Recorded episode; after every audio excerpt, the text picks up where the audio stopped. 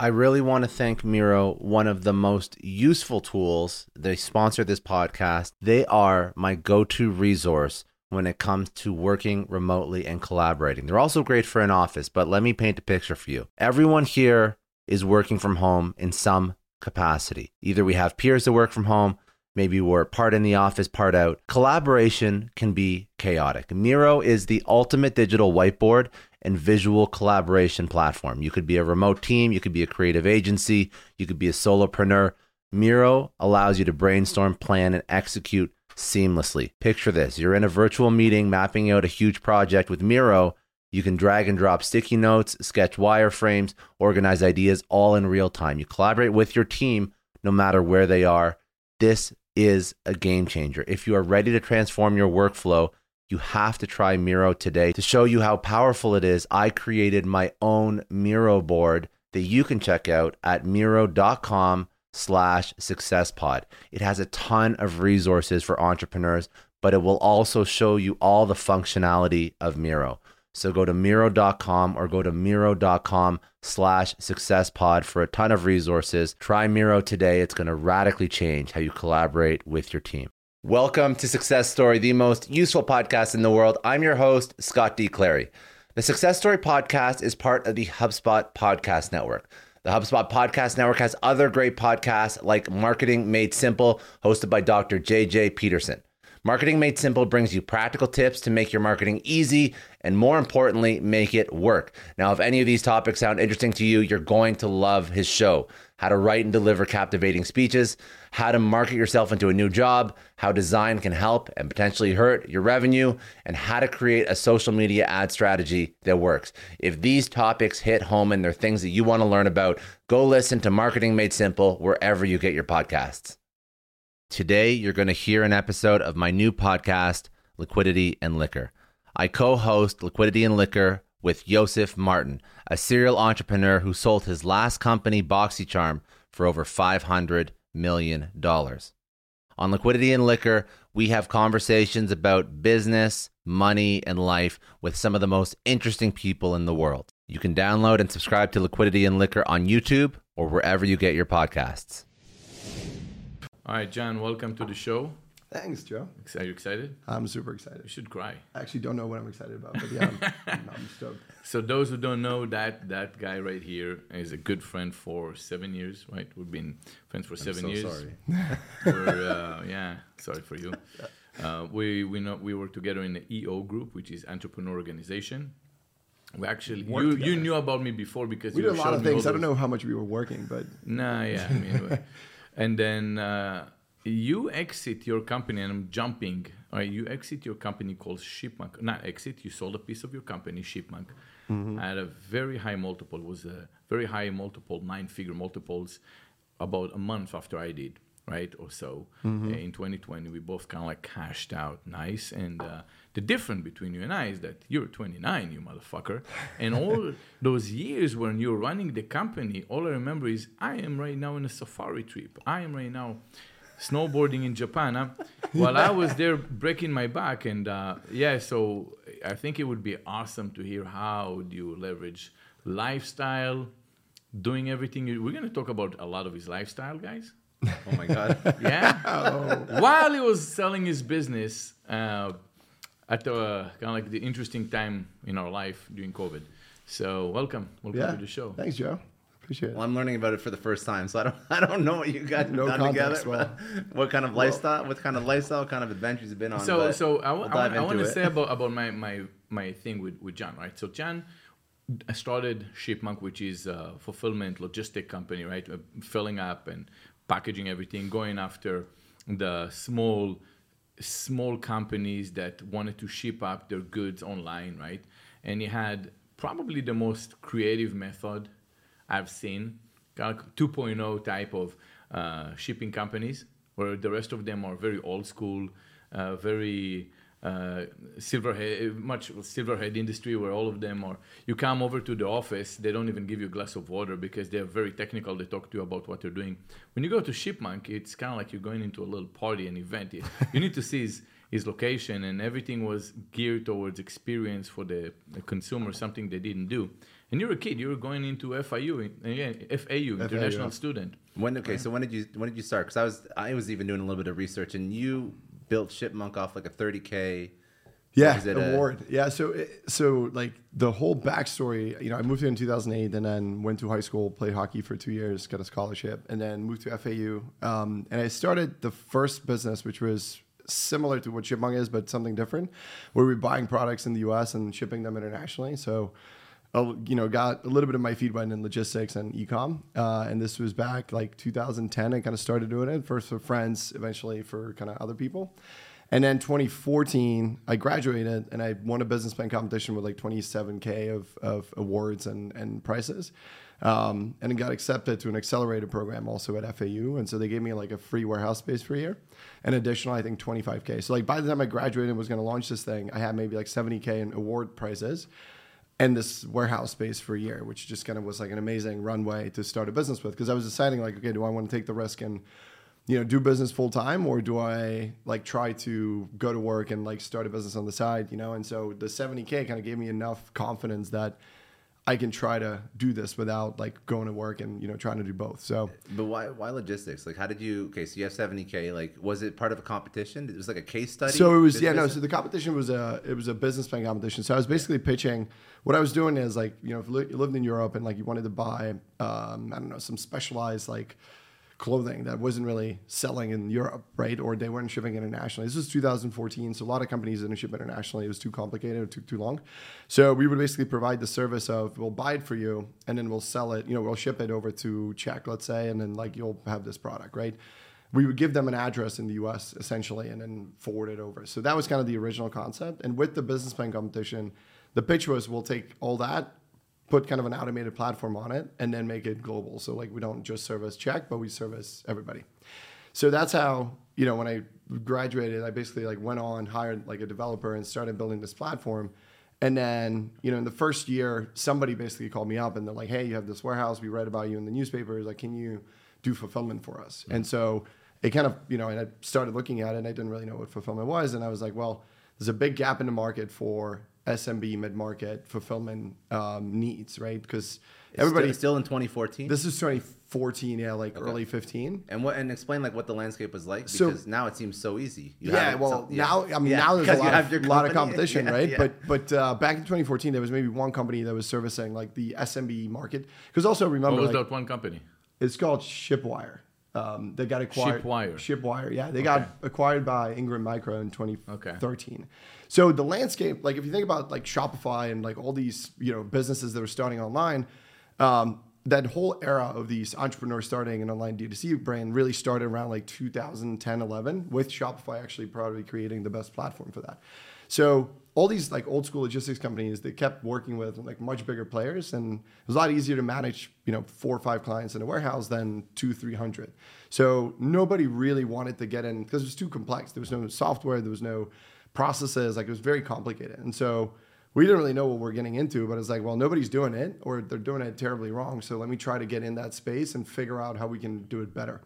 So we started building that solution to say, we can service, you know, three hundred customers in a building or five hundred customers in a building, built our own software to run the warehouse, our own software to kind of provide the um, order management, inventory management system to clients, and kind of connect the two tiers, and then ultimately, you know, provide a service that at the time, not many companies were providing.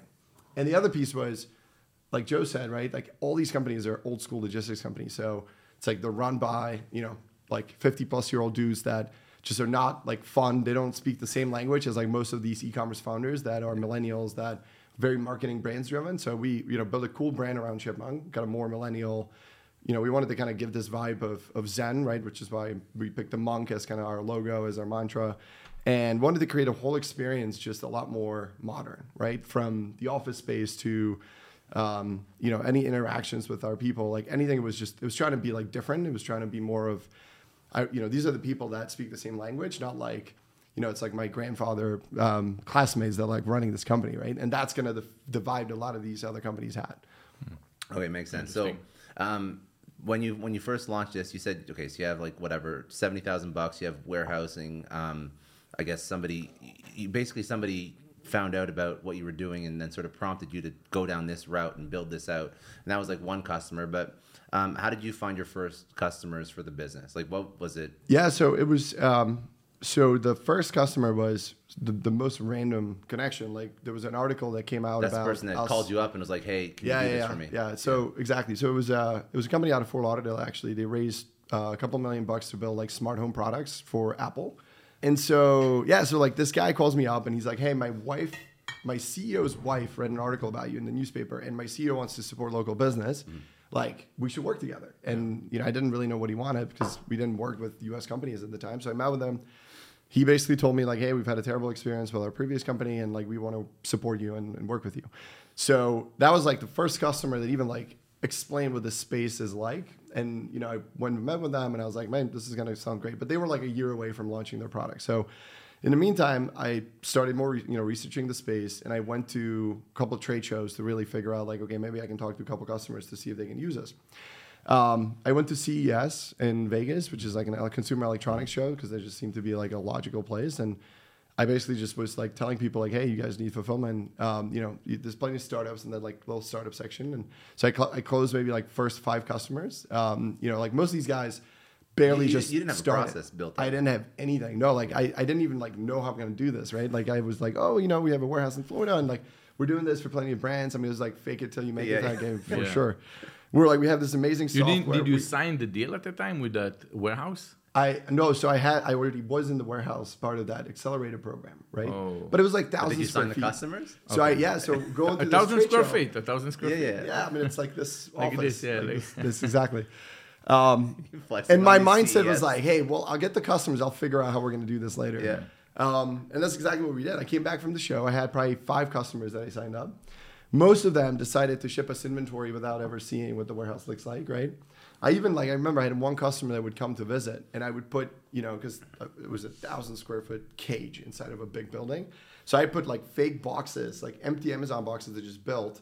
To take off the tape and just put them on the shelf so it looks like there's some product. I think that's how Costco, uh, Costco started. They they had empty space and they put empty boxes on top. Just to make it look like you're yeah, actually make it fun- look like functioning they have stuff. Business? Yeah, they have, yeah. That's really funny. But I mean, it's like, well, because you want to, I mean, that's the scariest thing, right? Like you finally get a customer, they want to yeah. come visit to make sure you're real. Yeah. You're not really real. Like, how do you do, yeah. like, how do you tell them, like, to give you confidence? And yeah, and like, we just, we did it. You know, we, I kind of sold the guy on the fact that like, hey, I'll be the one basically shipping your stuff. And he ended up signing up, even though we, we had really nothing to sell at the time. And that's ultimately how it kind of started. So like I signed up the first five customers. Then I brought in one of my college buddies to basically do commission-only sales. Um, and, you know, he would just call people. This is like a super scrappy, oh, super, was, super scrappy yeah. startup. Very scrappy. I mean, it was like, yeah. And then this guy was just making commission-only, right? Yeah. And and uh, we didn't, I, I didn't know any revenue models or anything like that would even tell me like how much you paid this guy. And so we just figured out some numbers and, you know, we didn't have our target customer. Like we didn't know anything. So I, this guy just, I bought a list for like one hundred dollars from my, uh, one of my friends. Uh, it was like a list of medical device companies because we just thought maybe medical devices would be like a cool thing to do, which by the way, medical devices are, even today we don't ship medical devices because they're so complex and like you need yeah. all these like Regu- requirements, regulations. Yeah. Yeah. You need like all these certifications like I S Os and you're like, wow, like we, you know, we spent like a couple hundred grand on compliance like now. And that was the first target customer that we went after. Like just, that's how naive we were. But he was just dialing these guys in, like calling every single one of them and trying to see like, hey, do you guys need fulfillment? Um, and he did end up landing, you know, maybe, I don't know, two, three customers. And like, it was a very slow progression from that point. Like we just signed up one, two customers. But because e-commerce was in such an inflection point at the time, like a lot of these brands, you know, you'd sign them up, they were doing one hundred orders a month. And then suddenly they would like skyrocket to like five hundred, right? The, the next month and one thousand the next month. And so organically, as the brands we were onboarding were growing, like we were growing with them. So it was kind of a mutual, just there was a huge benefit of they're growing, we're growing, you know, we're onboarding. You feel like, you feel like there was um, a renaissance for the online sales throughout, I don't know, from twenty thirteen, to, because of social media, twenty thirteen, all the way to, I would say, twenty twenty. And then twenty twenty-one, collapse of the, I mean, some sort of a correction for that renaissance? Yeah, I mean, I, I, for sure. I mean, I think the... It opened up the opportunities for anybody to start an e-com company, right? In twenty thirteen, I mean, you didn't really need a lot of money to do it. Like, yeah. could buy any white label product or got an idea for product, right? Build it. Um, you know, Shopify would allow you to have the the the front end of it. We would allow you to have the back end of it, and like anybody could launch a brand within a couple months, right? And everybody wanted to do it because it's cool. And there's all these great success stories of people, you know, starting out of their garage, building million dollar businesses and like basically working from home and like not having to have massive teams. Um, and we were definitely riding that wave where, you know, I mean, you like brands like yours, right? Like it was just yeah. such a great time for, for that. It was, it was a great time to be alive and actually do it, because I, I just saw a billboard where it says, uh, Richard, uh, the, the owner of FashionNova, sent me this billboard that says one hundred million um, orders uh, just sold. Thank you, FashionNova, by Shopify. That shows you that a multi-billion dollar brand works with Shopify. Shows that when you want to launch a business, you don't have to worry about infrastructure anymore. You don't have to worry about logistic infrastructure because you have the ShipMonk. You don't have to worry about building your own website. You have Shopify. And if you're a small business all the way to a multi-billion dollar, you can still work with Shopify. So the, the ability to, but it was more about supply and demand, how many people are going to come fast enough before it's too late yeah. to go through that and, door. And, and the challenge is like, you know, especially with what's happened with iOS fourteen and like the challenge in advertising, right? Like during COVID, obviously the cost per acquisition for all these brands went zero, basically to nothing, right? Because everybody was buying online, yeah. nobody was spending on ads, like no travel, like obviously a lot of these other industries just went to totally away. And so these brands just got really spoiled with like, man, we're, you know, it's costing us three bucks to acquire a customer. And then things started normalizing, twenty-one, right? Yeah. And it started to, like other people started advertising, which then naturally already increased the cost. But then you had this this huge, um, you know, shift in the, the in the targeting, which just became even more difficult to ultimately get the same return. So like we have examples of brands whose cost per acquisition, you know, went up ten X, twenty X. Okay, so this is what I've heard. I've heard that in twenty twenty-two, that if you have positive R O A S on your first customer, you're a unicorn. Yeah, because it's so rare. So that's what the e-com environment is dealing with right now. So that means yeah. you have to have like your L T V on that customer has to be significant. Yeah, and you have to have, and also the attribution is all screwed up because of iOS too, right? Exactly. So, I mean, like it's that, never really accurate. Yeah, it's never really accurate. Now there's actually um, there's actually tools that will somewhat replicate the accuracy. I can't remember the name of it now, but there are some e-com tools that rep, try and replicate the accuracy of like pre-iOS update Facebook. But yeah. I mean, Google's pretty much all you have right. for accuracy yeah, in terms yeah. of attribution, right? No, and it's and it's you know it's uh, I think what's what's happened right, and like we're kind of seeing it because we have a pretty broad customer base. I mean, we got I would say you know fifteen hundred, two thousand brands that we work with. They range from small like one a month, you know one person, ten, twenty, fifty orders a month uh, shop, all the way to our largest you know is uh, you know two hundred million. Well, now actually we sign up even larger ones, but like.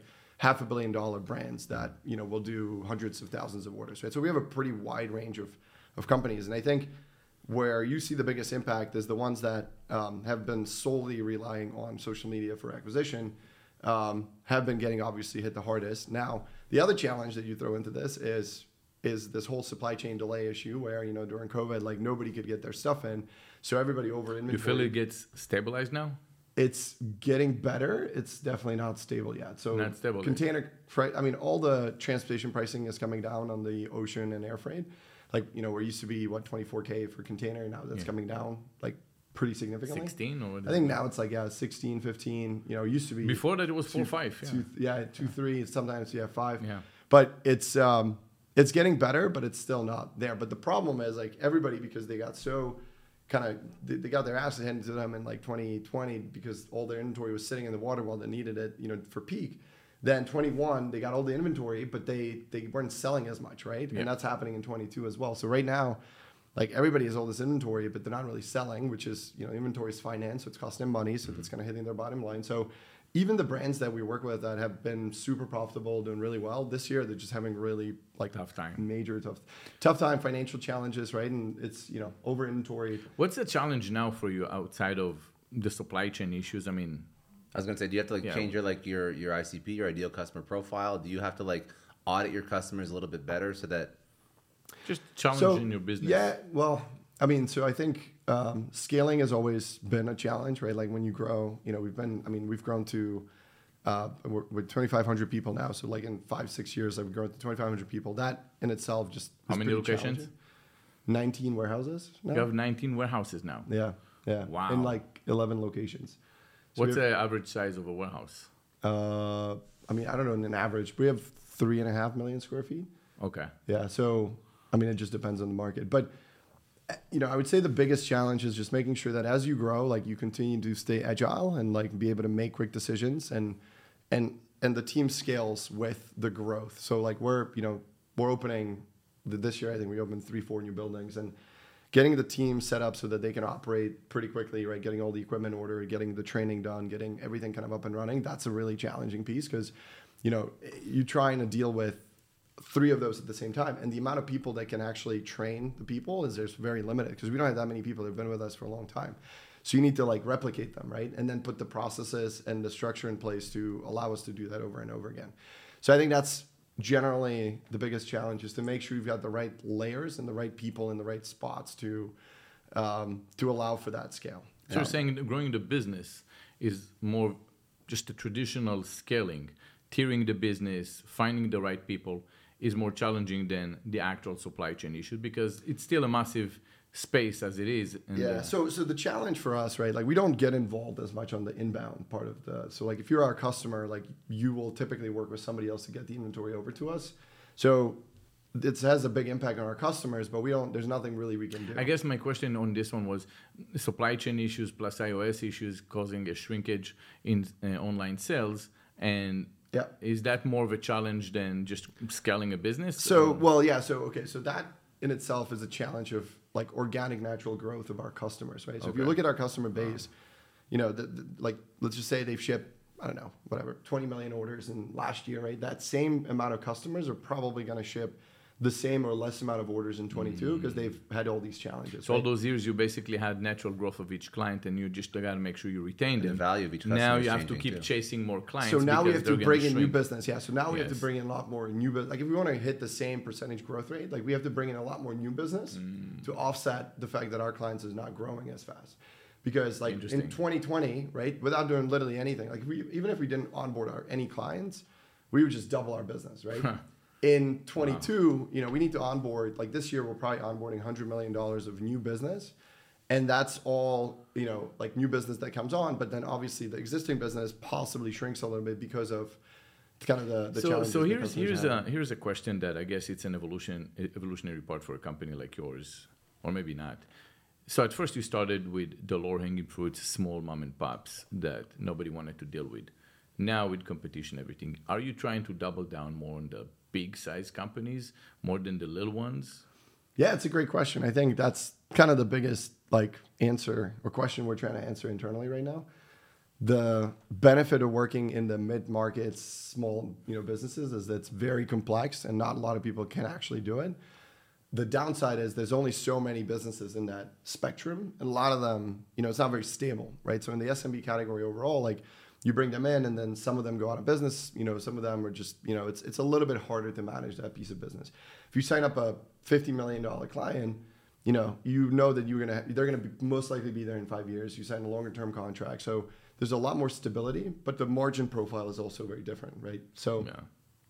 I think it's um. So you deal with them different than you deal with the mom and pop. For sure, yeah. I mean, you you know you have a little bit of a different operations. You you know you, you put more effort into making sure that they typically build them kind of a more of a dedicated space in the warehouse. But also then you have E D I and pallets and shit. Yeah, like that. Yeah, it gets a lot more. Yeah, right, more, you know, more omnichannel, right? They'll yeah. do B two B, they'll do B two C, they'll do they'll need more buildings, they'll have you know a lot more kind of handholding.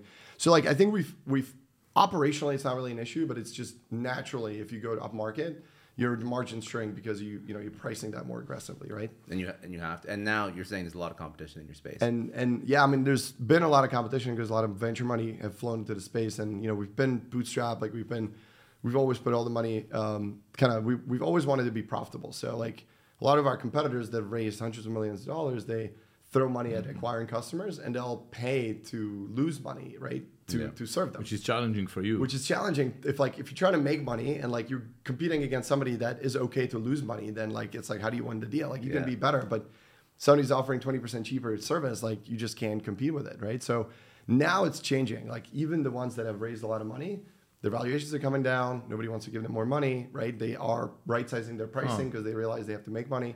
So it actually they actually have to operate easier. a business. Good times, good yeah, times, yeah, yeah. yeah. It's like, hey, like there's actually businesses to make money at some point, you know? And look, there's businesses that like in software, there's definitely a world where, you know, you have to spend money to acquire a customer. Yeah. If you have enough of a lifetime value calculated, like you can lose money to acquire that customer. And at some point you make money.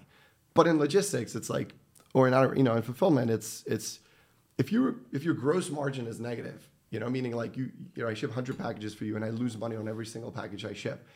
There's no way that I'm that's ever gonna scale, right? Yeah, like, yeah. And, and and a lot of these companies, that's what they're doing, right? Like they're just burning through cash, and like they think that with scale they're gonna figure it out, and actually their cost is gonna come down. But it's it's a, it's a it's a cyclical thing I've seen in many categories where you start with um, don't show me profit, you better not, um, until it, the whole market turns into EBITDA driven, and no investor wants to touch you unless you're profitable. And from one day to another, it switches. Yeah.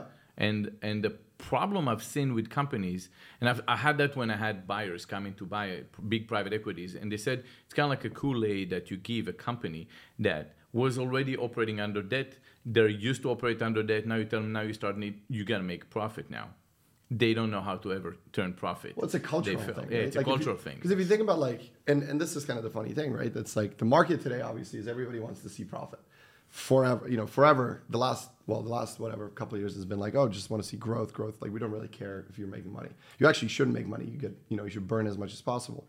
There's a funny thing that one of my, um, one of the investors that I've spoken with maybe five years ago, I've asked this this lady that works for private equity, I say, hey, what do you think is our biggest risk? We weren't growing nicely at this time. We're pretty early, like maybe ten million in revenue, but we're making money. You know, we had like a million in EBITDA at that time, right? And I asked her like, hey, what are we, you know, what what are we missing? Like, what's our risk? And she said, your biggest risk is to be profitable, because then people are going to value on EBITDA multiple and not on revenue multiple, you know. And I was like, how screwed up is that? Like, that's you, so you know, messed up. I mean, it's, this is this is this is where, where I think it's interesting. I, I, when when and I think you should tell the story when we're talking about that. You were, and she wasn't wrong actually, probably, because when you're in January, you're all getting an offer. Yeah.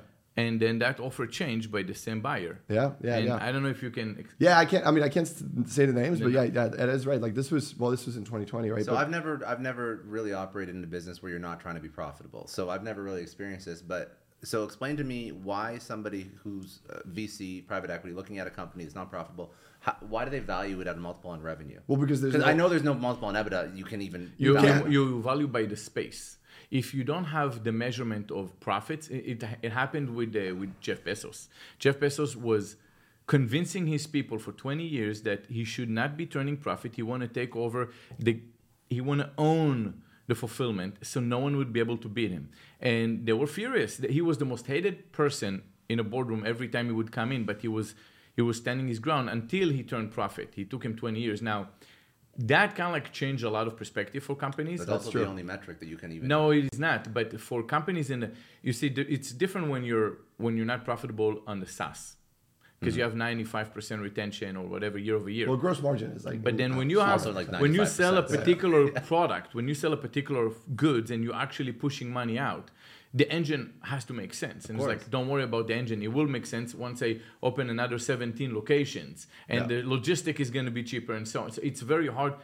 It worked for some, and it modified the whole industry mindset for investors to say, don't show me your profit, because that's going to be your, yeah. your judgment. Because what else? Because I mean, if you think about it, right? If you're an investor, somebody's yeah. showing you a business, and they're like, hey, this, you know, we're ten million in revenue, losing money. Like whether they're losing a million or twenty-five million, how do you use any of that to value the you business? Can. You have to look at the yeah, revenue, you have to look at revenue, and you have to look at growth, and you have to look at, you know, the industry comparables, right? But like in our world, you know, it's it's in software where you're losing, where, where your gross margin is ninety percent or fifty percent or seventy, whatever, but you're losing money overall because you're investing in acquisition. Yeah. It's like you can make that argument somewhat that in the future, when you have enough of a customer base, you're going to turn profit, yeah. right? I mean, that's what Uber did. That's a what, lot of yeah. yeah I mean, this well, the, the the crazy thing, there's a lot of examples where that's worked, but, then but there's, there's, you don't hear about the ninety percent of the examples where that. Well, you do work, sometimes. Right? I mean, that was majority Bolt. Don't work. You know Bolt? Yeah, yeah. So they that didn't work for them. I think they were. I think. I think it's Bolt. I don't know Bolt. Bolt is a payment processing mm. uh, software, basically, and they basically grew with ridiculous valuations. I don't think they were ever... No, you're talking about Fast. Fast. The one click. Oh, Fast. Sorry, one not click, Bolt. Yes. Bolt was a competitor, excuse me. Yes. So Fast did this. Yes. And then, a billion uh, dollar valuation. Yeah, it was like billion dollar valuations. There was three hundred million dollars at a billion dollar valuation, went bankrupt like a month after they raised that round. Something like that. But that was the issue, right? So they were still software. Mm-hmm. And I think their I think their revenues were, were like, I'm going to get this number up, but it was in like the hundreds of thousands per year. Yeah. that there was, was nothing it. special. Like, the one click, okay, the, everyone has the one click. Was yeah. like ten x their revenue. Yeah, like, well, was... but but that's the and, and like that's you know because there's been so much money thrown into venture, like yeah. that's just you know forcing these investors to invest, which is artificially driving these valuations up, which is forcing the entrepreneurs to spend money which they don't necessarily need, right? So it's accelerating the cycle, and there's definitely examples where it's worked great, right? So you know that like Amazon was kind of the pioneer in that, and yeah. it's worked well. But like I think there's so many other businesses where or verticals that you just can't do it, right? Yeah. Or, you know, like some of our competitors, exactly in a gross negative margin environment, they're claiming like, oh, once we get big enough and we'll, you know, have all these customers, that's when we start making money. But I think Chewy is a great example. If you look at Chewy, which is a dog uh, online pet store, Chewy was acquired for three point five billion dollars by Ryan Cohen. And he sold this to, I forget the name of the private equity that owns, I think, Petco. Uh, and or, yep. or the other, and then they took uh, it public. And then took it public. It got to a point that there were thirty billion dollars valuation, and then they fall off a cliff. But what once it turned EBITDA driven, because there are no, it's still not profitable. Everything they've ever made, they're losing money. The actual engine is not profitable when you ship uh, forty, seventy because, pounds because you have uh, a hard dog co- food. You have, you have cogs. You have like you have. You have everything. Yes. Yeah. Yeah. So. I mean, but it's it's it's like a musical chair thing that a lot of investors are playing, where they said, okay, there'll be sixteen rounds or so. I'm gonna just yeah. jump from this round to another round. Yeah, yeah. Can I go and I still? But bid you this know what? I'm gonna get out before anybody has yes, to deal with this. Exactly, issue. exactly. It's definition, a musical chair. Definition of a Ponzi scheme. By yeah, the way. It's like technically yeah. it is not a yeah. lot of underlying value. Which, I mean, it's it's you know it's funny, but like that's what a lot of venture's been like the last couple of years, right? It's like, hey, I'm investing in A. I'm just hoping somebody's gonna invest at a higher valuation in C. And I think that's where we're going to be up for a you know, pretty interesting realization right now in the next couple months, where all these people need money, but nobody's going to give them the same valuation they've given them six months ago. Nobody. So we're going to see a lot of, I mean, you know, there's just really funny memes now coming like around on, you know, around venture, which is just like, you know, people begging for money, and V Cs are just basically like, yeah, like we're not giving you the money at the valuation. And you show want. them all the great business that this time it's actually working. Yeah. Yeah. yeah. Uh, so it's, you know, it's a tough, tough time. Um, what are some of the, the biggest fuck ups that you've made as you scaled? Oh. Let's go through some of the things so that people don't have to. There's so many. Them. There's, there's... Tell them about, tell them about the one where you're on, on some, uh, on Black Friday. Tell yeah. them the Black Friday scenario. Yeah, so I mean, there's, you know, this is logistics, so there's a lot of fuck ups all the time. Like you're working with people, and they always make mistakes. It's it's a it's a really interesting industry. But the, the what happened on Black Friday? This was maybe twenty seventeen, and we just moved into a new warehouse in Deerfield, uh, just like thirty thousand square feet, and then we were operating. And Black Friday is obviously the biggest day of the year for us, right? Like the sales go through the roof, and we hired a ton of people, and like we just got ready. And then I was actually in North Carolina somewhere. And I just get a call the day before Thanksgiving, um, which, you know, obviously that's the day before Black Friday. And they're like, hey, like we've got, you know, we've had a little bit of an issue with um, with power, and we lost power, and, you know, we think it's going to be up like in two hours. Two hours that I could call, and like, oh, the electrician came and the transformer burned out. Um, and there's no way we can replace the transformer until the morning. Uh, I'm sorry, until Monday morning, which was, this was Wednesday before Thanksgiving, right? And so like the like. None of the stores are open until Monday. Yeah. So you're going to be not operating for five days. Now, in any other business, that probably would have been okay. For us, though, like we literally, if we weren't operating for those five days, like we would be out of business. There's no question. Because you get so behind that like you just can't hire enough people to, to get out of it. So I flew back. You know, we looked at the situation. We're like, man, like we're screwed. Like, what are we going to do? We ended up doing is we ended up like basically cutting through a, a hole in the warehouse to our neighbor's place. And we tapped into their, uh, we tapped into their like panel, like electrical panel, and basically ran extension cords. All we, I sent my like twenty people that I had, like all to different like Walmarts and Home Depots, and like bought all the extension cords they have. So we bought, I'm not joking, like ten thousand feet of extension cords, brought it all back, ran it from that one freaking panel in the other warehouse, and just connected every single peripheral in the warehouse, like pack stations, scanners, Wi-Fi, internet, everything, right? Because the, the, the thing just burned down. We couldn't get any replacement. So we're like, oh, without power, we can operate. So we, you know, it took us, I don't know, a whole day to kind of do that. And like, it looked like Honduras in there. Like you had just wires everywhere, right? Like it was just like in the streets of just, you know, I mean, it was, it was crazy, but it was great to kind of see the team come together and like really solve this problem that seemed unsolvable at the time, and really saved the business, right? Like it was, you know, we were, I mean, we had a one day delay, but made in, and, and you know, and it was, nobody it was could great tell. to rally together. No one nobody tell, could yeah. tell. But it, it could have been pretty detrimental, you know? I, I think that, you know, like doing stuff like that is what defines like great entrepreneurship, right? Because a lot of yeah. people, when when they when they hit a wall like that, they don't think of, I, I mean, even when you were closing customers at C E S, like there's like attitudes that make a good entrepreneur, because you look at where you came from, where you're at now, and everyone can be like, oh, you know, you, you rode the wave of e-com. And dude, there's a lot of ways you could fuck this up along the way. Oh, yeah. yeah like yeah, a thousand yeah, different ways. Yeah. You know, it's another funny one. Like this is um, maybe not as fun. Well, it's pretty funny, but it's it's it's not as like, uh, that was a fuck up. Like we, so obviously the biggest issue in our uh, in our business is like you miss, you know, you, you ship somebody else's inventory to the wrong customer, oh, right? Wow.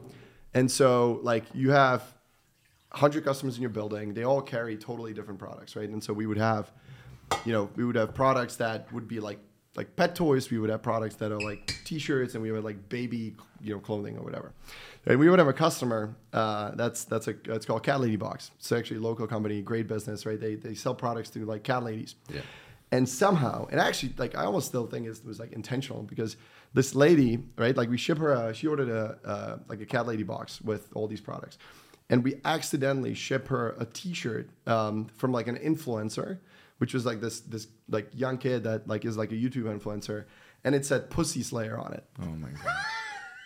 And we're just like, holy shit! And we saw the picture, you know, we, they, they, she's.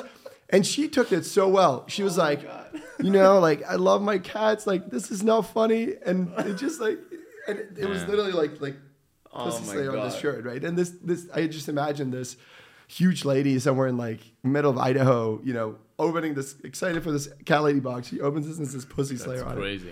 And like, it was the most funny, hilarious mistake we made. And they were very like brave about like taking that. But we did have, you know, scenarios where we accidentally shipped like a, a, a strap on to yeah. um, you know, a kid oh that ordered God. like something else. Like, unfortunately, and we've you know, we've built obviously processes around it to now not happen again. But you have some of these like most random things that happen that are just, you know, about about funny. those those um, mistakes or things. When we had our customer service, we had stories, and we thought, oh, we got some stories with customer service. Uh, so we brought our C T O that had a dating site. And when we thought we know, we have some stories, he told us his stories on his dating sites. Oh, I'm date. sure he has ridiculous stories on his dating sites. I was site. like, listen, man, this website of yours, what's up with that? I'm taking this girl on a date, and I'm buying her dinner. I'm dropping her off, but she doesn't let me go to her house, or she doesn't want to come to my house. You need to call her and tell her to come to my house. Are you serious? Yes. What? Like, what? It's a good customer service. We guess it's like, yes. man, this guy probably wants you to show up. Yes. Yeah, it's funny. Yeah, it's uh, it's fun. We had um, one time when this lady sent us an email, and she said um, that was early on, and when we didn't know what to do, I had I had always uh, a solution. So she said, "Listen, I've been subscribed for twelve months." Getting your boxes. Now, I never really use them. I keep them. My house it was burnt. So what are you going to do? Give me the money back for all my boxes. So it was all fresh for us. And I said, you know, usually you should tell her, look, I'm sorry, but call your insurance. But um, call Ipsy. Tell them the same story. See what they're going to say. That was early on. So then Ipsy came up with their response and then said, it's exactly what we said. Just call your insurance. And we would pass it on. Every time when we had this, we, were, we also had a girl that uh, was saying, listen, um, you guys withdrew my money, but I didn't have enough money in the bank. So now I ended up with this guy. I got knocked out. Now I'm pregnant. So you guys have to take care of the baby now. Yeah, we had all kind of crazy stuff. How, how did not having money in the bank have to do? It's it's they're trying. They try. Oh, but you know what? Like I get I get I get messages. You'd be surprised. I get. I mean, I would say probably a couple a week now in check. Yeah. Um, you know, because like like people have seen obviously the news articles and everything, and like they'll. They'll just email me random on, on, on Instagram and be like, hey, like, you know, I have a baby and like I, I'm a gambler and like I really need to borrow fifty thousand dollars to like build a new house. And I'm like, okay, cool. Like, great. Like, and, would love to help you, but I don't think this is the way to like yeah. do it. And, and you know, it's not like, yeah, anyway. It's this just, is not customer service. It's just people you, hitting you up for money. Yeah, no, no. But random people, right? Like that happens to me too, but I mean, it's just weird. It's yeah. very strange. But I mean, that's a, probably a whole bunch of scammers too, right? Oh, like, for sure. Yeah, yeah. yeah. No, I'm sure it's um. true. I, need, I need to connect you with this uh, F X yeah, I, trader I, I, guy. Like, I he's been promising me that he can yeah. make me billions of dollars. Oh, wow. I have a please great do, binary options for you. Yeah, yeah, yeah. Binary options trading opportunity. They're based out of Kenya, amazing. though, so yeah. I don't know if that's going to work for you. I'm sure it's going to work. I have a question. Um, it's interesting because you both just mentioned like these like customer success, customer service stories. How involved should a C E O be in customer service? Yeah, it's a good question. I think it's very different in a B two C versus B two B environment. I think in a B two C environment where you've got thousands of customers, like you have to, you know, you can't, like, I mean, I think you might be able to take calls, but it's very hard to stay unbiased. You have how many? You have twenty-five hundred employees. twenty-five hundred employees, yeah. Yeah. So, I mean, you, you can be obviously removed, but some people still try and I think what's important, the loudest yeah. complaints. I think what's, well, in a B two C world, right, like not our business, but like when you have tens of or hundreds of thousands of customers, like I don't think there's a way, I mean, you can take a call for fun like every once in a while, but I think in order for you to truly make a difference, like you need to just measure the right metrics and then ultimately help improve the business according to like what people are complaining about. In our business, we try to do the same thing, but our business, there's a lot more weight on the bigger customers. So like I'll, you know, have a personal relationship with a lot of the bigger clients that I'll know personally, and then you know, I'll try to spend time with them to try to really understand, um, not necessarily like individual problems, but more what are, what are macro things that are where we can be better, we can help them better, we can create a better solution, right? Like what are the things that they're seeing in the industry, or what are the things that are bothering them that we may be able to come up with a solution for, right? So I, I don't, I wouldn't jump, necessarily call jump. it a customer service where yeah. like, I'm like, hey, this package like didn't ship. Like I don't really do that. Um, although I used to a lot to kind of try to understand what, you know, how the product is actually performing. But now it's more, what are the patterns? And then how do we make a better product based on the feedback? But I do think... How do, how do you do that, though? How do you keep a, you a talk to, the pulse? Yeah, yeah, so it's like the right data, right? So, you know, categorizing tickets and complaints and like really understanding like what are the different segments that people... Um, like the way that I, I'll give you a specific example, right? So when people complain, we mark a ticket. Like we kind of measure the the... mood of that ticket, right? Like, is it a question? Is it a, you know, is it a bug? Is it like, hey, this customer is really pissed because we screwed something up? Like, if that's the case, we kind of classify it that way. And then we choose additional category, like what happened? Is it something we did, or is it something misunderstanding, whatever? And then I'll have a reporting to understand, okay, like ten percent of our tickets are all, you know, people that are mad. And then this is the breakdown of like exactly what they're mad about. And then I'll typically productize it to say, how do we make these better, right? If it's the wrong product shipped to the wrong person, you know, operations is going to own it. It's typically going to be tied to a silver metric around accuracy, and I'm going to hold them accountable to improve that metric. If it's, you have it part of your meetings, like, uh, I don't know, stand-up meetings or something like that? Yeah, so we'll do, um, so I have like executive one-on-ones with everybody once a week, and then we'll have like to- one executive meeting with everybody. These are more typically like, we'll we'll do this not, you know, we'll do this once a quarter where we do our O K R mm. meeting. So we'll figure out like, what are the things that we can improve our customer experience, and how do we, you know, how do we just make people happier overall? And and that is driving some of these initiatives. You know, it could be like we need to hire more people to have a uh, quicker response time, right? We need to really focus on accuracy so that we don't have these pussy slayer shirts shipping to people, right? And I like, love cats. it could be could be any of this, any of these things. And there's always, it's a little bit of a guacamole because like there's a million things that are always happening. So you gotta prioritize, and it's frustrating because you want to fix them all, but it's just not possible, right? Like you got to just pick the ones that you really want to focus on, get the team behind it, put an owner, and and then just run with it. And how do you how do you stack rank like the highest leverable, uh, like highest opportunities or highest leverageable opportunities when you look at all these different problems? We try to quantify it based on impact. So like typically it's going to be dollar amount of of like the people that have issues with it. Like what is the impact if they were to leave ShipMonk, right? So if I have one small customer like complain about something that nobody else has ever complained about, it's obviously going to be ranked a lot different than if I have three of my biggest customers complaining about one of the specific things. So we try to always put a value, quantifiable value towards um, how many dollars are at stake to figure out what we're prioritizing. What was when when uh, Scott asked you about a mistake, right? Now let's talk a little bit about more like a strategic big time mistake or something, or a missed opportunity that you have that you said, I should have doubled down on something. It was anything like that that you should have said, well...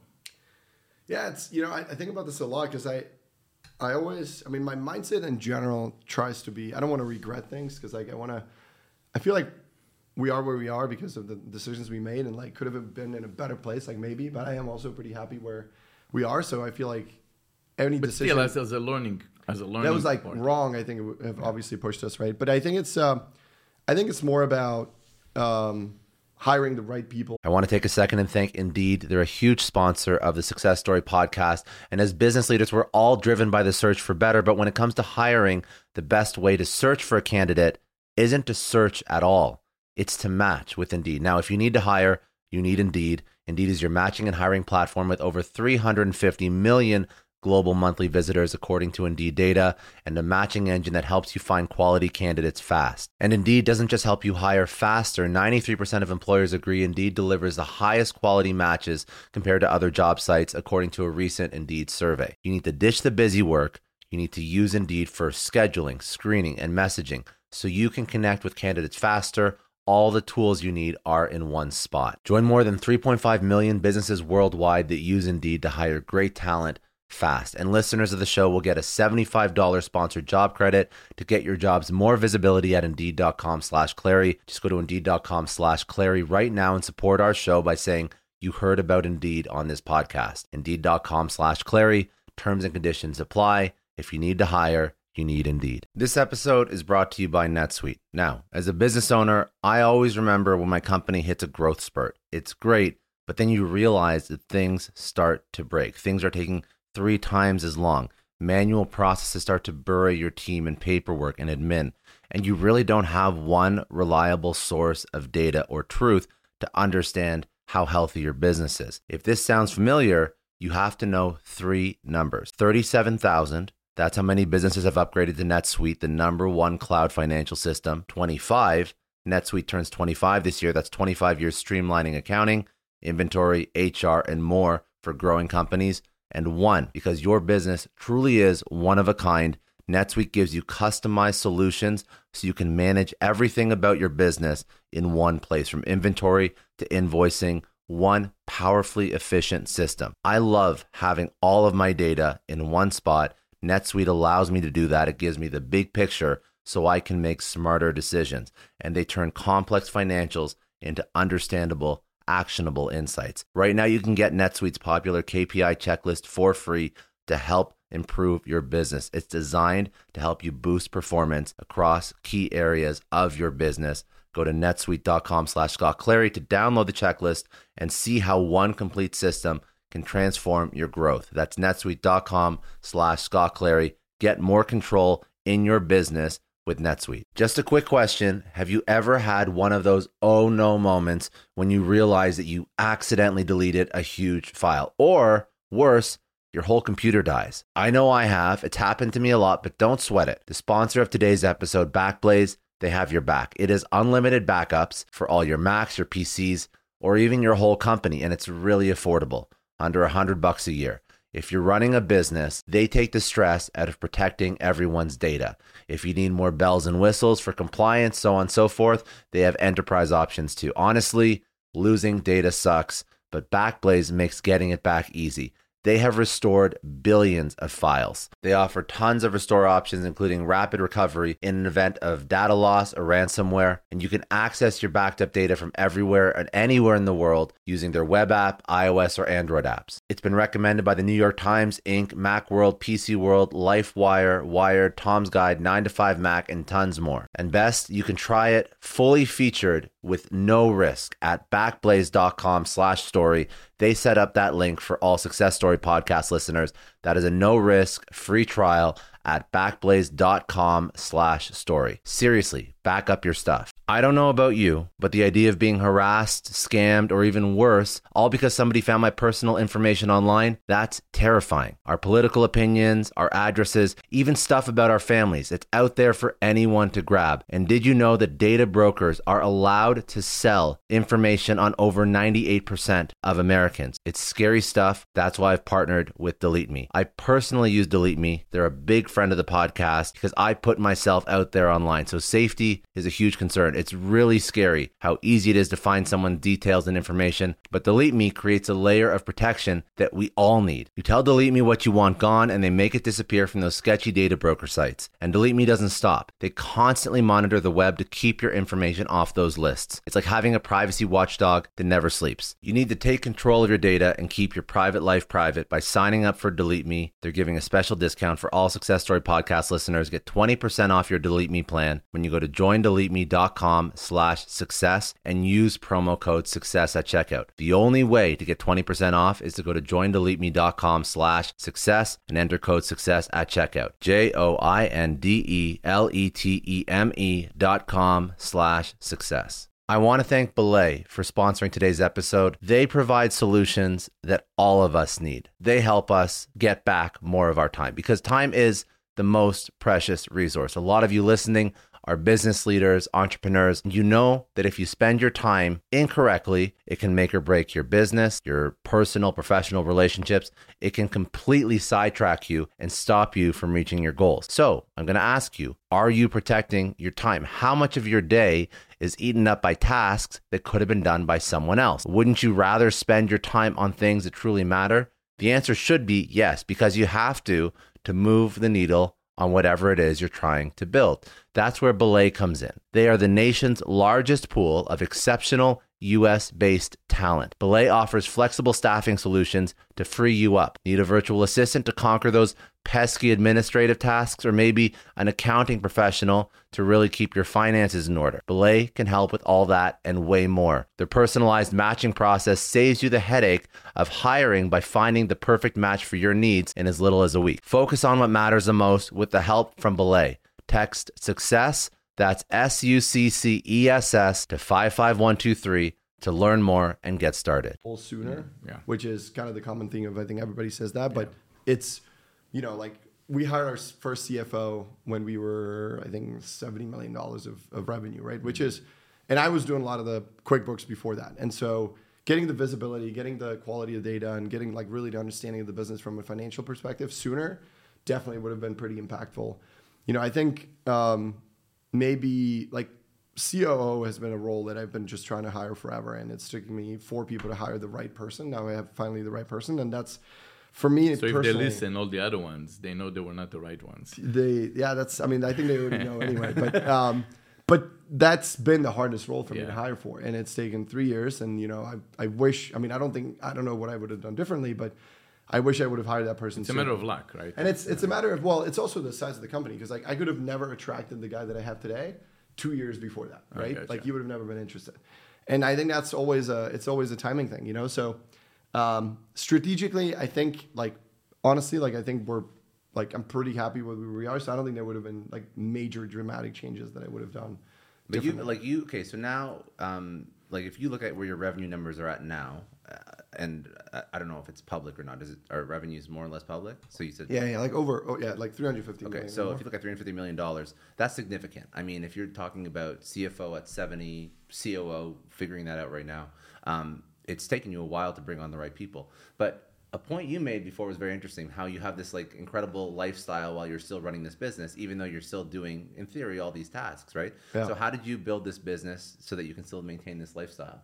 Yeah, that's a great question. Um, so I think, I mean, I, I love to enjoy life. So like everything I do is is always, um, I just want to have a great time. And and so I try to design my life so that it's not in a way of like, I, I wouldn't see myself. And I did this for the first three years, right? Like I didn't do anything. Like I just worked my ass off the first three years.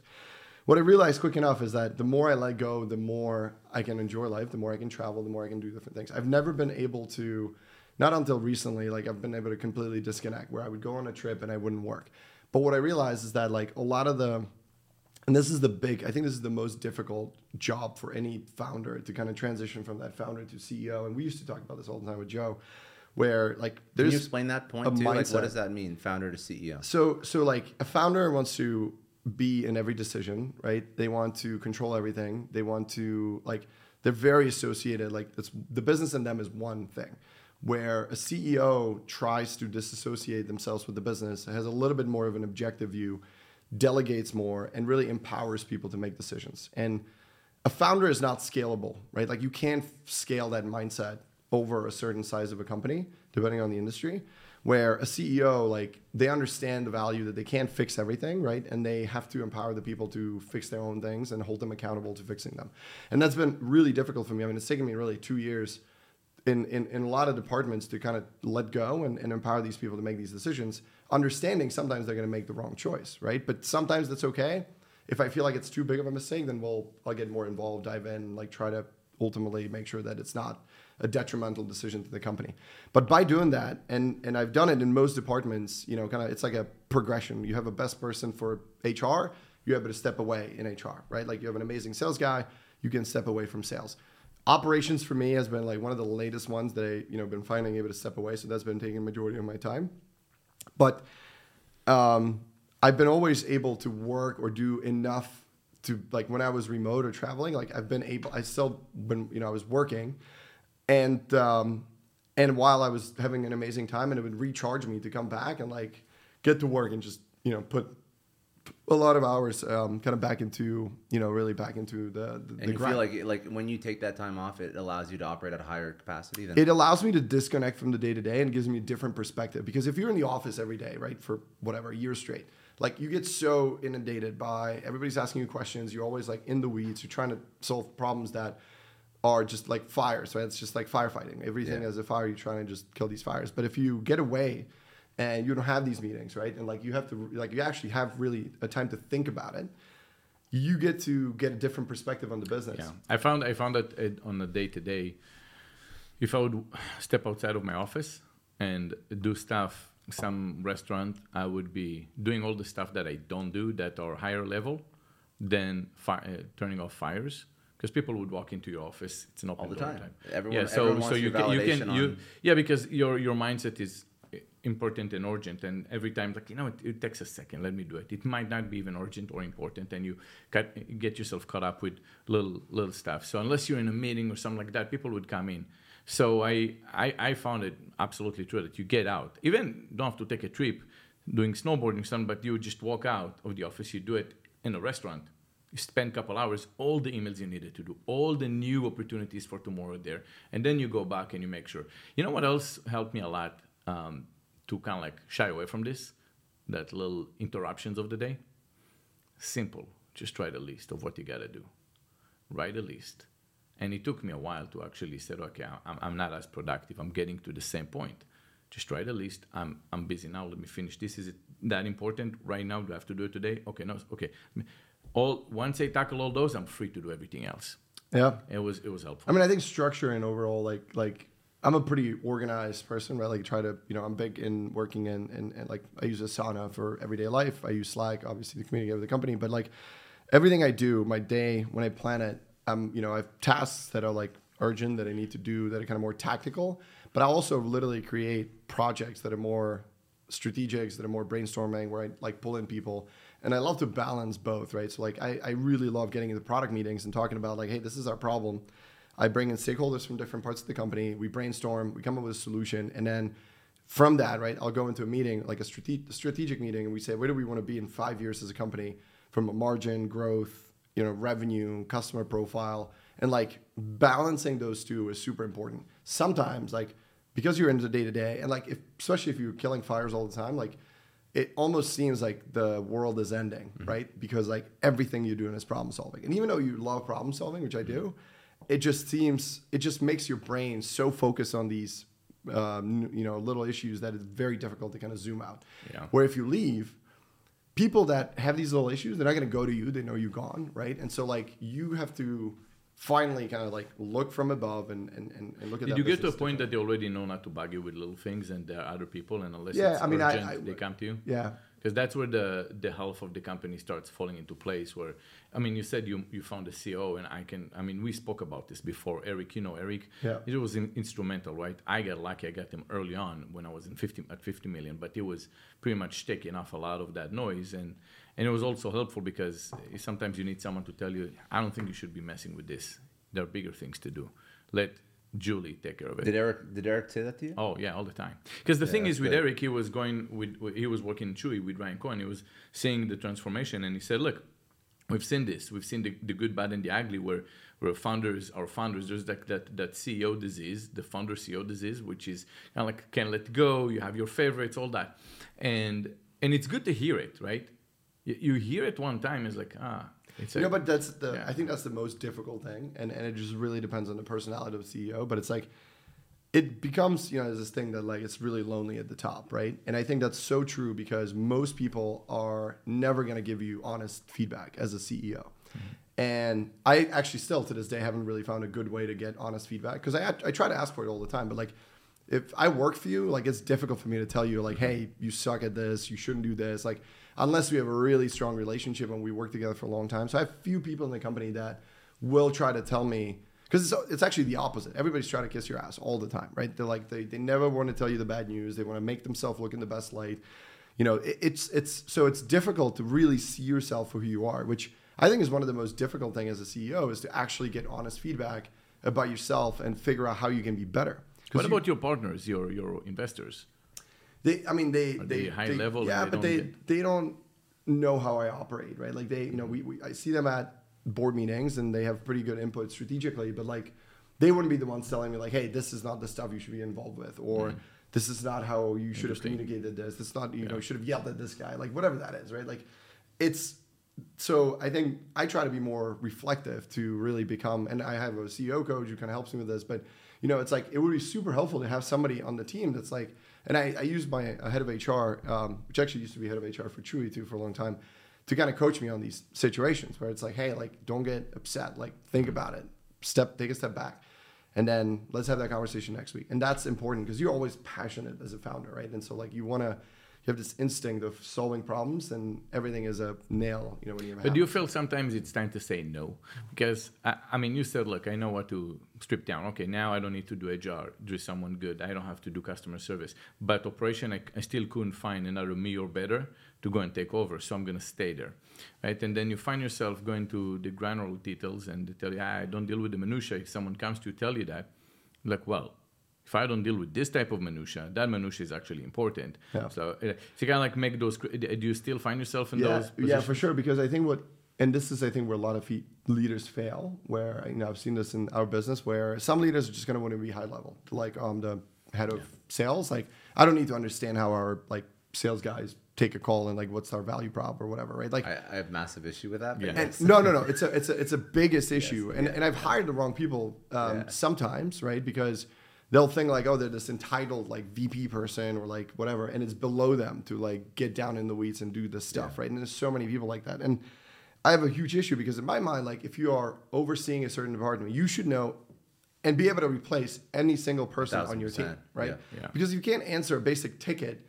as a V P of customer success, then like how can you coach people or like keep them accountable to answering these types of tickets, right? Like it doesn't really make a lot of sense. And so I think that balance between being able to do a deep dive when you need to versus staying high level and delegating to your leaders is extremely important. And you can't do, you know, you can't just be in the weeds all the time because then like you're not really useful, but you have to keep that balance because that's the only way to really like scale a business. You know, let me let me say something. When you when you grow a company, and this is where I want you to tell me how you guys do it.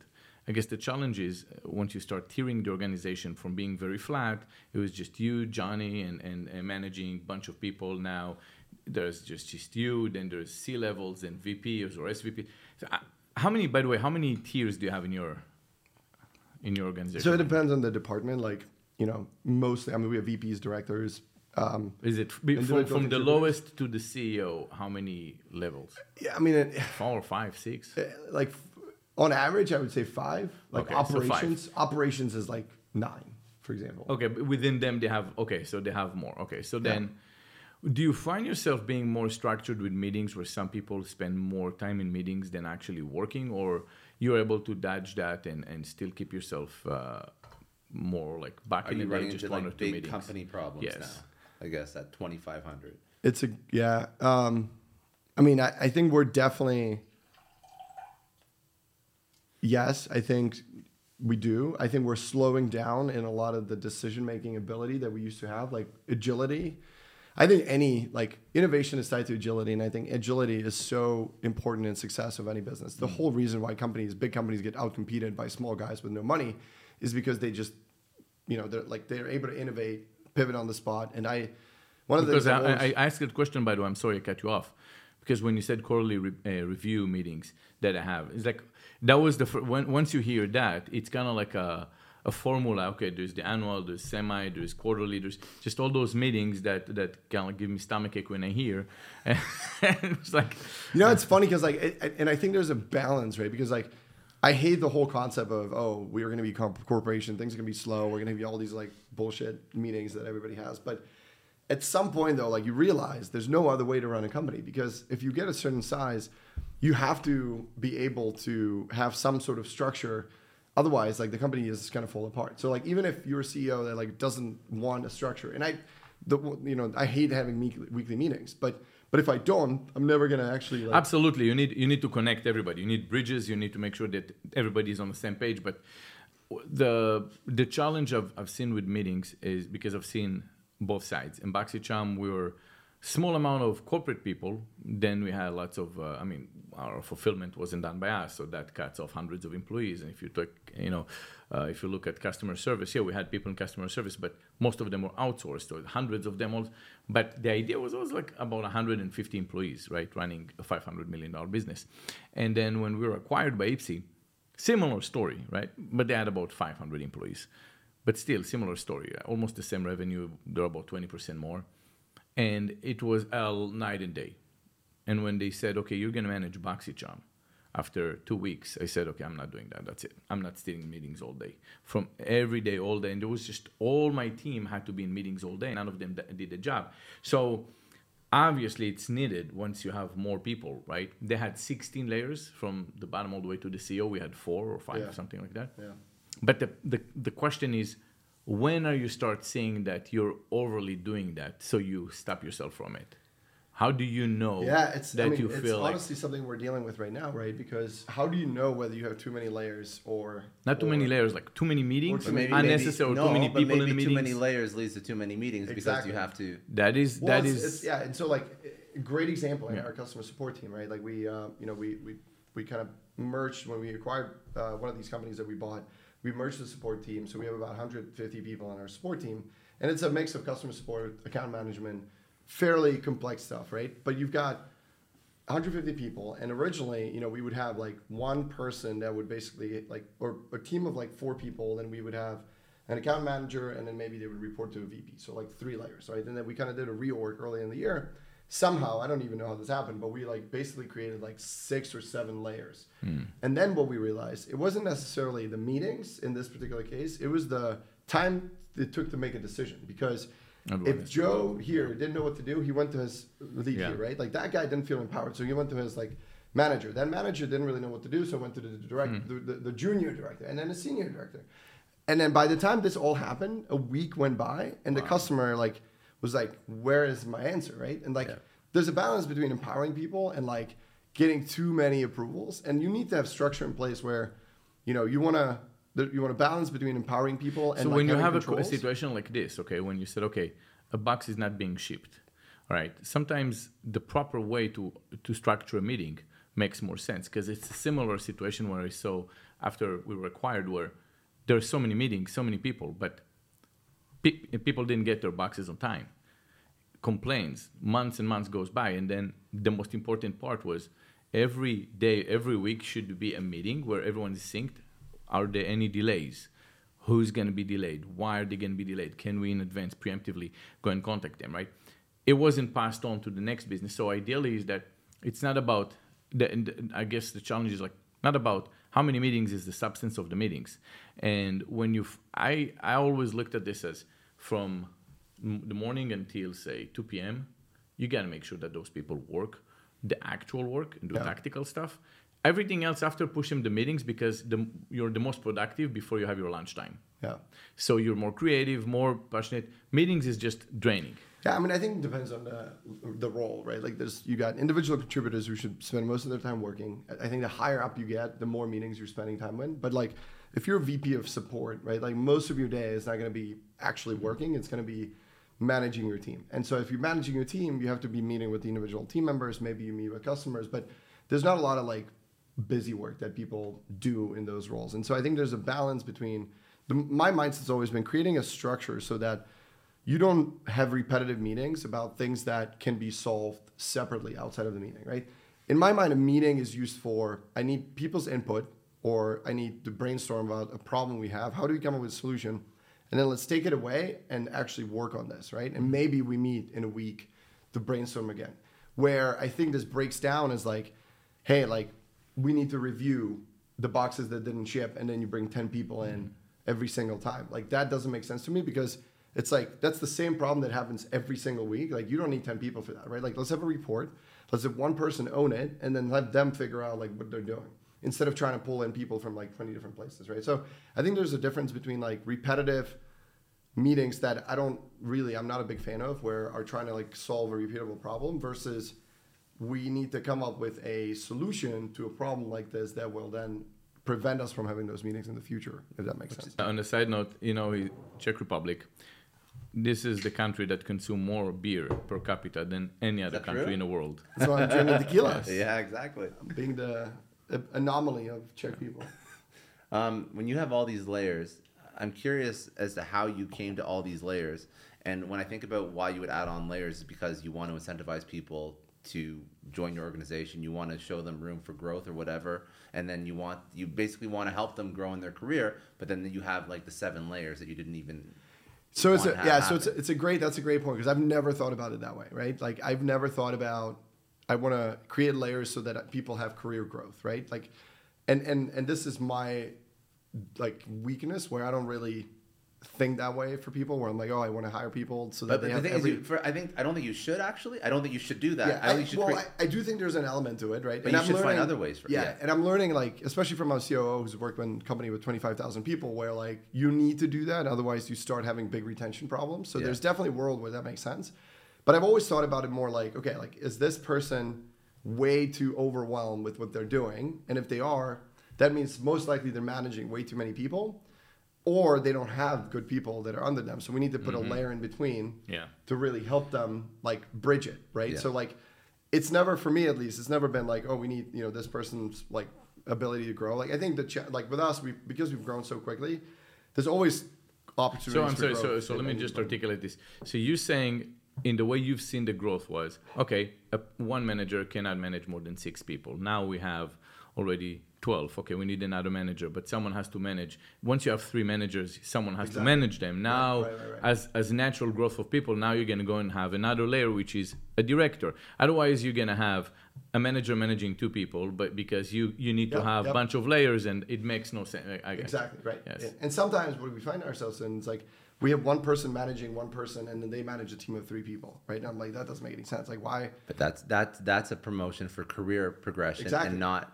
Yeah, it's, yeah. it's a bullshit promotion. Yeah, it's yeah, a totally. People wanted the title to put on the resume. Yeah, well, I for mean, the right reasons. Actually, it's the problem with the millennial generation, right? Like everybody wants a strategic value, you know, value in the company, right? So your junior director managing the same reports, direct reports, as a senior director.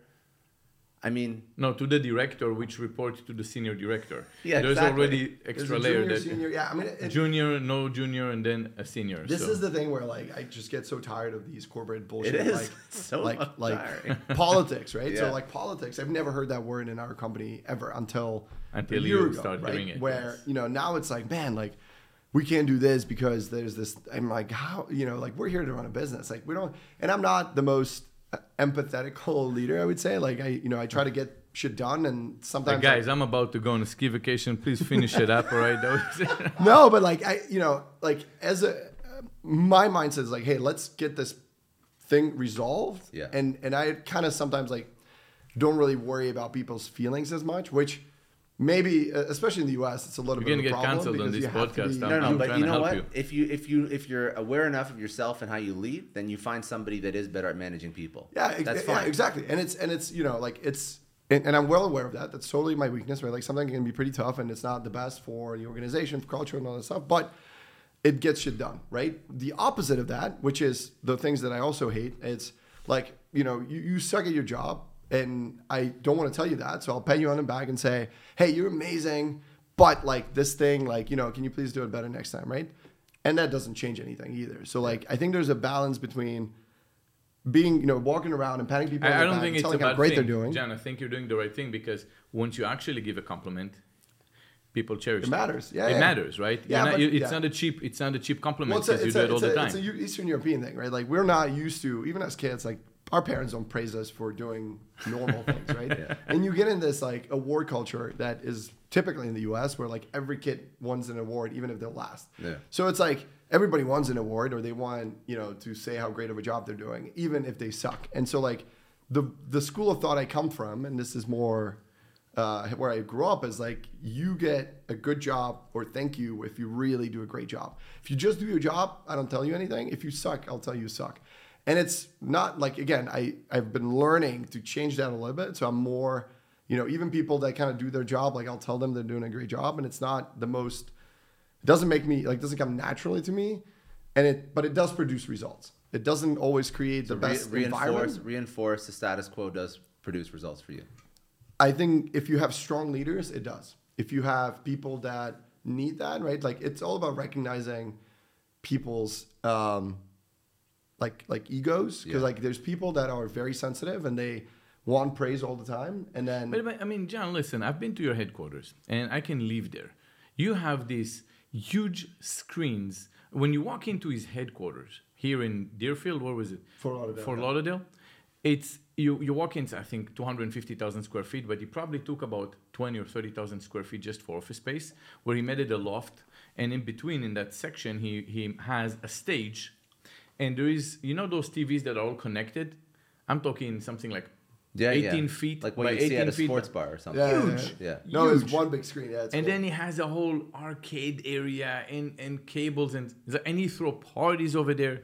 Oh, so you want to work there, so you're talking about okay. So no, listen, no, I'm an if I you're you're not doing a great job. Yeah, you're yeah. Strict, I'm a super nice guy, right? Like, overall, but I do expect a lot from people, right? Yeah. And I think that's where the balance is, and and you know, and that's why like.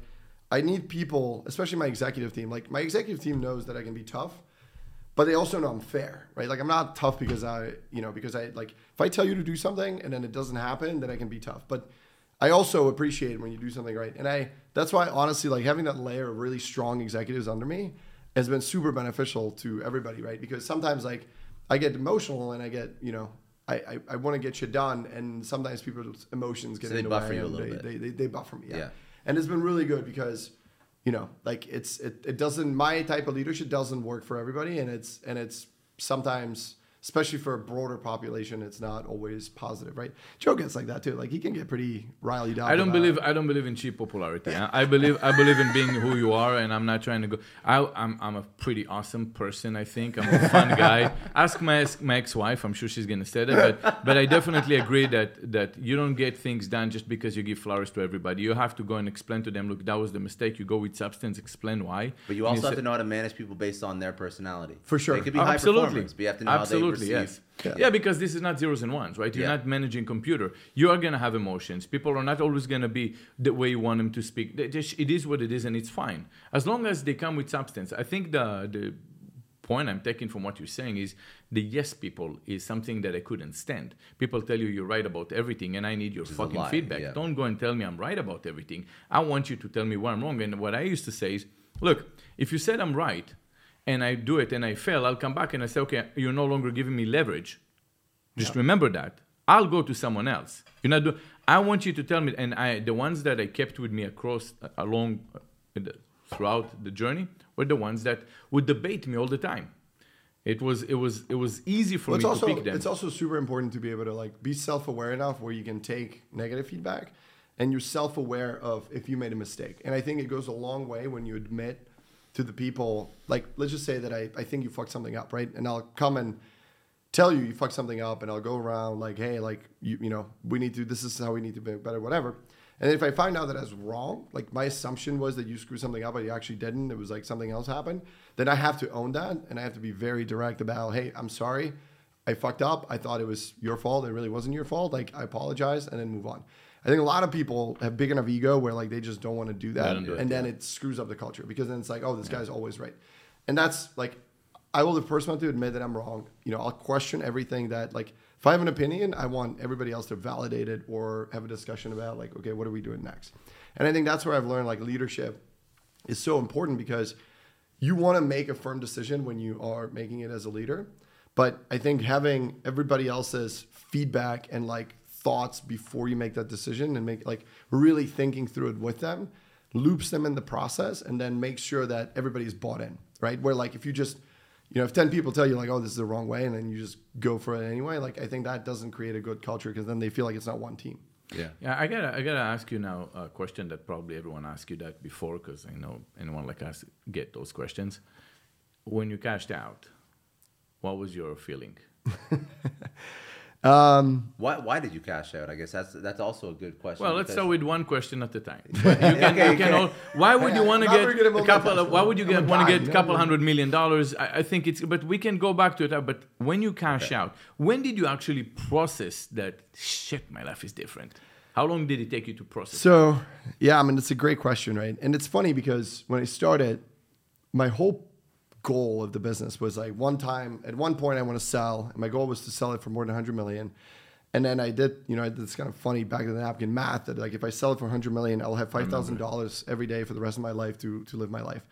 Um, so, you know, then I eventually realized, oh, this actually now it works. You know, you, first you pay taxes, and then you actually can make money on your money. So yeah. It was very naive, like, you know, I was twenty-one years old, uh, math, but that just... You were sitting with us in the E O group, and he said, I need one hundred million. Then he came back, actually, I need more than one hundred million. Actually, it's going to be enough because I'm. It was, it was it was really funny. It was like, I want this R V to travel over the world. I remember something like that, yes. By the way, I just bought... Ah, congrats. Two weeks ago. Nice. Yeah. But... Uh, So, yeah, so anyway, so I had this dream of like, one day I want to sell the company. I knew I didn't want to do the business forever, like my whole life, right? We ran the process. Um, you know, we didn't really know if we're going to sell the whole business through strategic or private equity. And then the process kind of ultimately ended up landing where it did, meaning selling, you know, half the company to private equity. And it was, um, the beauty was like, I knew that it gives me options, right? So like at that time, like I'm, you know, I've cashed out enough where I would have not had to work for the rest of my life. But at the same time, I still had a massive upside um, for the business to do really well. And so it was kind of the best of, best of both worlds. It didn't obviously give me the freedom to kind of like walk away and say, okay, like now I'm going to, you know, travel through Africa in my R V for a year. But uh, it gave me enough financial freedom to be able to, to know that I will be able to do it in the future, and that I don't really have to worry about, you know, buying falafel yeah. and uh, falafel every day as falafel much as you want. Day. Yeah. Falafel every day. You're good. You're good. Falafel every day. It's been always my dream. Um, no, but it's it's so the feeling was um, honestly very. It was it was. When more did it hit it? Was it right away when you saw the no, money, or was it? It after? Wasn't relief. It was it was. Our process was very stressful at the end because, you know, we started in like the sum. Well, we started really in March, and then COVID hit twenty twenty. Nobody was doing anything. So then over the summer, we were kind of prepping everything, talking to investors. September, we started getting offers. We got a massive amounts of offers, which felt really good, right? Then we kind of narrowed it down to like five, six, went through the process, ultimately ended up, you know, picking the one that we picked. But throughout the last two weeks, like there was so many uh, things that have changed between the offers we had, you know, valuations, terms. So like it wasn't really until the, the thing was signed at like four in the morning, the day before Thanksgiving, that we knew we have a deal done. And until that point, you're like, man, like I can literally lose everything, you know, like it's like, well, not lose, but you know, the deals you can just all fall apart and the last six months are gone. So that was super stressful. So getting the deal done was incredible. And eventually when I got the money, like nothing's much changed. Actually. But you did feel something after, no? I felt, um, I mean, I felt relieved. I felt, you know, I would say, I, I mean, I, I definitely, there was a, the, the, the temporary moment of happiness when you realize like, oh man, like this is really cool. Did you feel a little bit of stress maybe with all that cash? Well, I started feeling stress, not immediately, but I would say probably a couple months after when I really started to think about like where I'm going to invest this money. Yeah. Because you realize Parking like, the money. Man, like, you know, I've got all this cash. This is great, but it's a responsibility, right? Yeah. Now, this was, remember, this was twenty, like twenty-one when inflation started to come up to like eight, nine percent. Yeah. And you're like, well, if you don't invest this money, by end of the year, it's ten percent down in value, right? And so everybody was like, oh, you got to invest the money, you got to invest the money. And everything was so expensive, right? Like, like everything, like stocks, companies, private equity, like real estate. So I was like, well, I, you know what? I, I think something bad's going to happen. I'm just going to hold on. And I only put a little bit of money to equities. And right now I feel like the hero, you know, it's like, yeah. I, I like I most of my investments, well, most of my money is in cash. It's just sitting in the bank yeah. waiting to be deployed. Um, you know, I'm doing some stuff in like renewable energy and then a couple like private equity funds, but I'm just waiting for the right opportunity. Yeah, because this is this is a journey that a lot of us go through, right? It just there is that stress, especially when you see. I mean, just, I, I sold electric goods. Fact that you said a lot of us go through, and anybody listening is like, no, the stress, the people. Yeah, no, I mean the stress, the stress. Yeah, yeah, that is. Yeah, the stressful part is because you, you go and you see how luxury goods went up like two times than what yeah. it was. I mean, yeah, what a shitty, what a shitty for, thing for. It's just not a good. Like everything went up. Watches. Wow! Now, now you can only buy one bag for yeah. five thousand dollars, not two bags anymore. Yeah, it's like there's nothing available. Everything is overpriced. Nothing. So it's like my money doesn't. And the inflation is the not really accurate. Horrible, right? Yeah, yeah, yeah, yeah. A no, yacht no. is one hundred eighty, not one hundred fifty thousand anymore.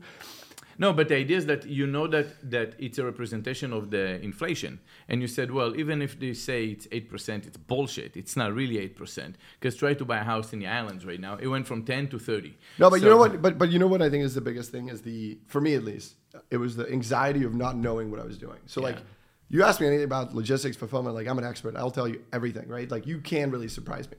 In investment or investing in general, I knew nothing about investing. Like I've never invested a dollar before that, right? Like I, I was managing the company's money in a way, right? But it was very familiar environment. I think where this threw me off a little bit is like, okay, I got all this money and now I have to get into like a whole new industry with totally different rules, totally different K P Is, totally different like everything.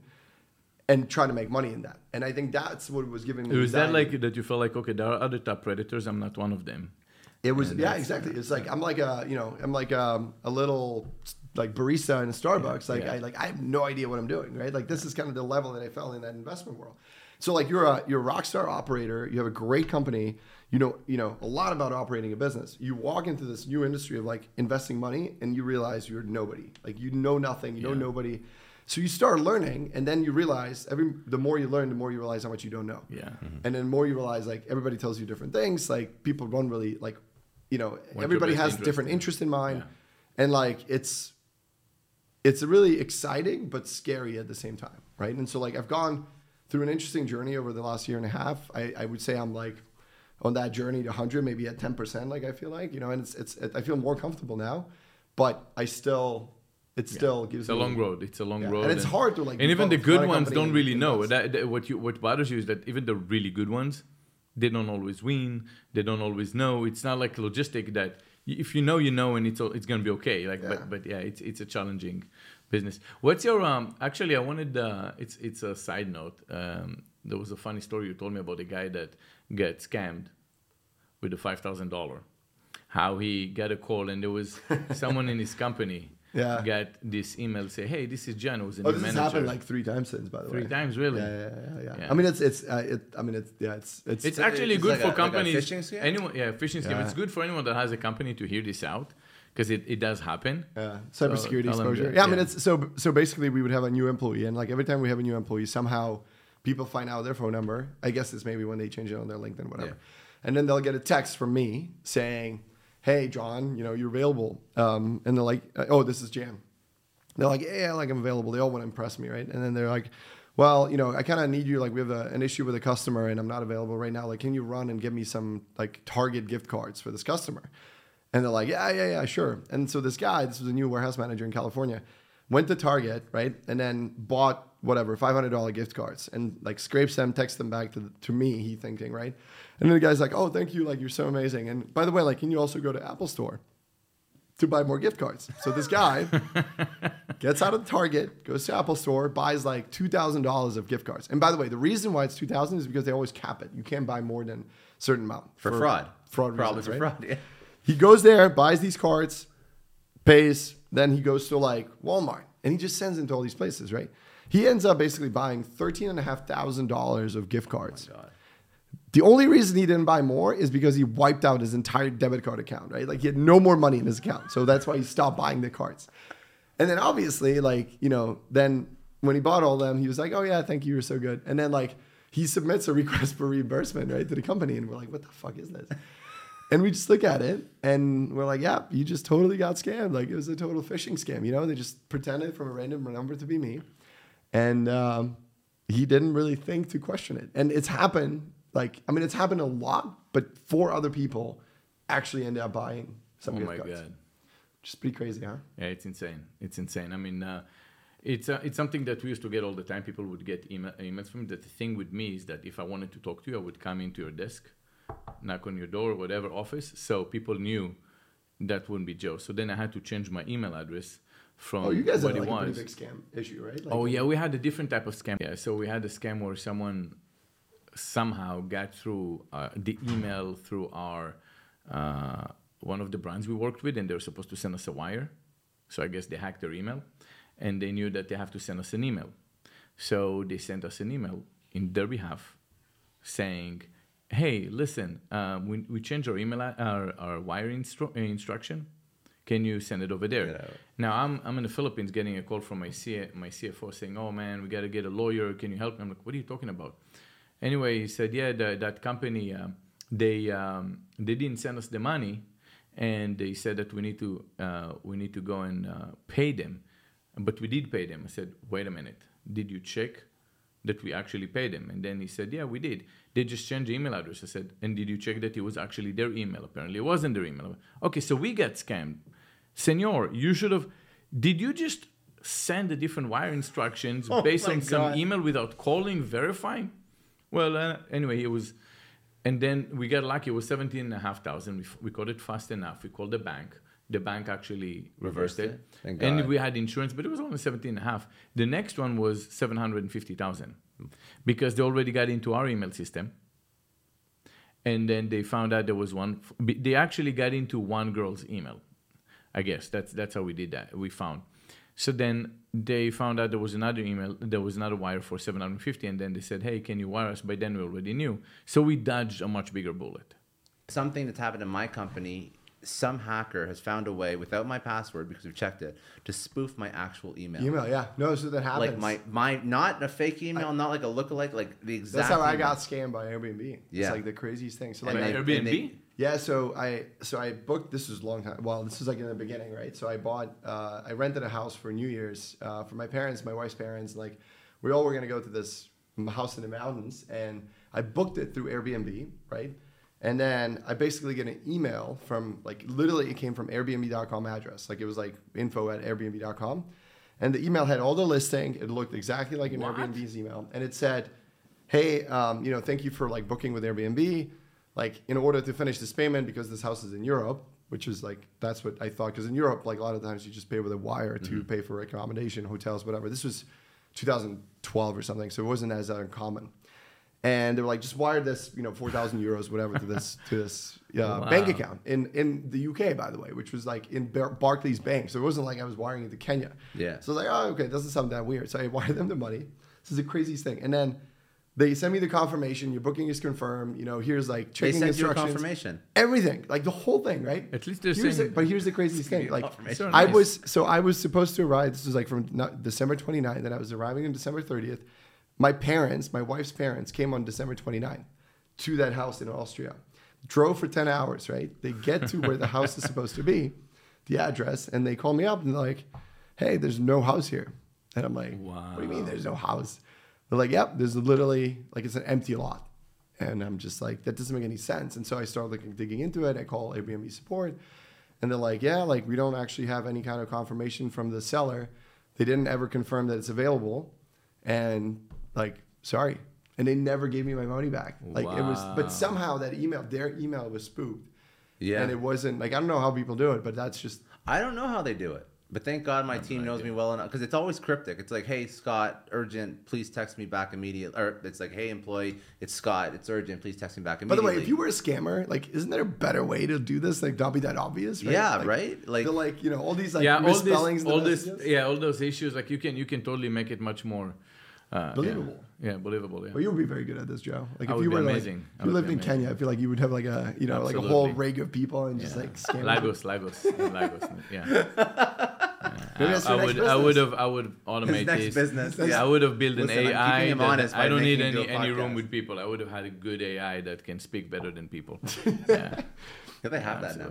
They have oh, A I writers. Yes. Oh, yes. I'm sure. Yeah. Yeah, it's crazy what you can do with A I now. Yeah. You do A I years ago, I heard I heard uh, A I scamming. It's scary. A I scam. Well, I mean, it just combines it. It yeah. combines A I writing with somebody who can send an email. Oh my god! Yeah. Um, yeah, we get scammed. That's awesome. Yeah, it's awesome. Getting scammed is awesome. It's awesome. What an experience, guys! Experience, yeah. That's how you live your life. You just get scammed, yeah, and then awesome. like there's nothing else stops you. Uh, listen, John, I want to thank you for coming over, taking that that forty-four minutes drive all the way from the islands in Miami to it was about like an hour and fifteen. But okay. Yeah, an hour and fifteen. Wow, sorry about that. Traffic, you know. So great seeing you. Great seeing you right. as well. Yeah, and uh, we're gonna probably have you again on our podcast. You're amazing, and continue to succeed. Cool. Thank awesome. You. Thanks. Good stuff. Thanks, guys. Thanks, man. Thank awesome. You. I want to take a second and thank Indeed. They're a huge sponsor of the Success Story podcast. And as business leaders, we're all driven by the search for better. But when it comes to hiring, the best way to search for a candidate isn't to search at all.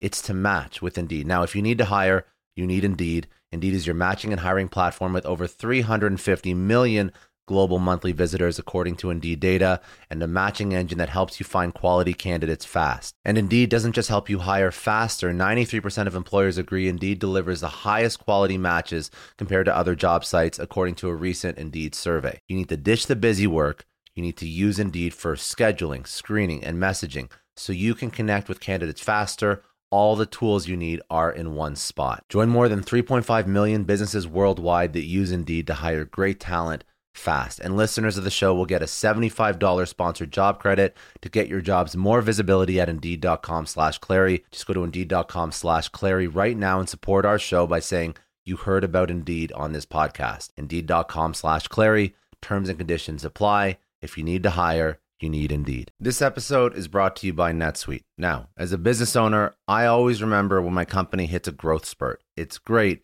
but then you realize that things start to break. Things are taking three times as long.